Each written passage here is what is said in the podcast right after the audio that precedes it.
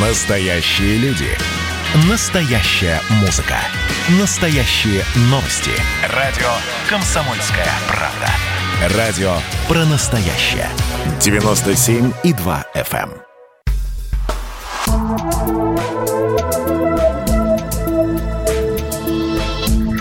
Просто космос.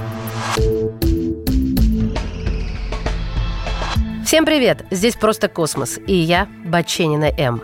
Признавайтесь, вы тоже в детстве мечтали стать космонавтом? Ну окей, окей, кто-то из ваших родственников или друзей точно. Просто они тогда не знали, скажем так, нюансов. Сейчас я вам все объясню. Как спят астронавты, знаете?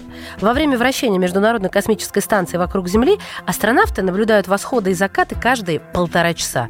Поэтому им нужно ложиться спать через каждые несколько рассветов, ну, для достижения одного более-менее полноценного, так скажем, ночного отдыха.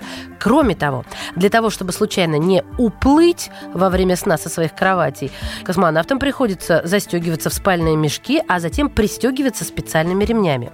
Нулевая гравитация влияет на человеческое тело множеством способов, которые чаще всего ведут к уменьшению мышечной массы и ослаблению костей. Помимо этого, отсутствие силы притяжения также делает почти невозможным определить, когда именно вам нужно отлучиться в туалет.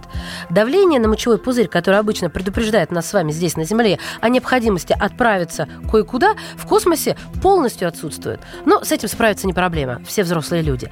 Для того, чтобы предотвратить или хотя бы несколько замедлить деформацию мышц, которая возникает в условиях невесомости, все астронавты во время пребывания на МКС должны тренироваться по меньшей мере 2 часа в день. Вот мне бы так на Земле. Активные нагрузки на организм ведут к появлению испарины, а она ведет себя совершенно иначе, чем на Земле. В невесомости пот не капает с нашего лица, он прилипает к нему и собирается в маленькие такие шарики.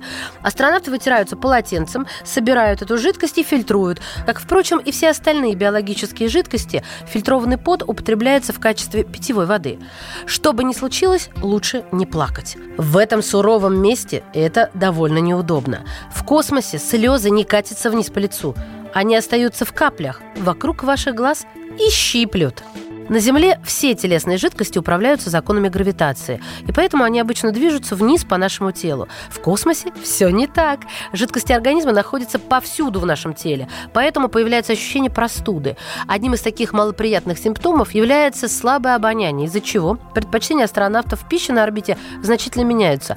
Говорят, большинство любит острую космическую пищу, например, табаско, острый перец, а еще на орбите запрещено есть хлеб, крошки будут повсюду, как было однажды в 65 году, когда на борт пронесли пару сэндвичей. Они попадали в глаза, а если бы вообще попали на электрические панели, мог бы случиться пожар. А еще нельзя употреблять алкоголь, и все космонавты должны выучить русский язык. Но об этом подробно в другой раз. Ваша Маша.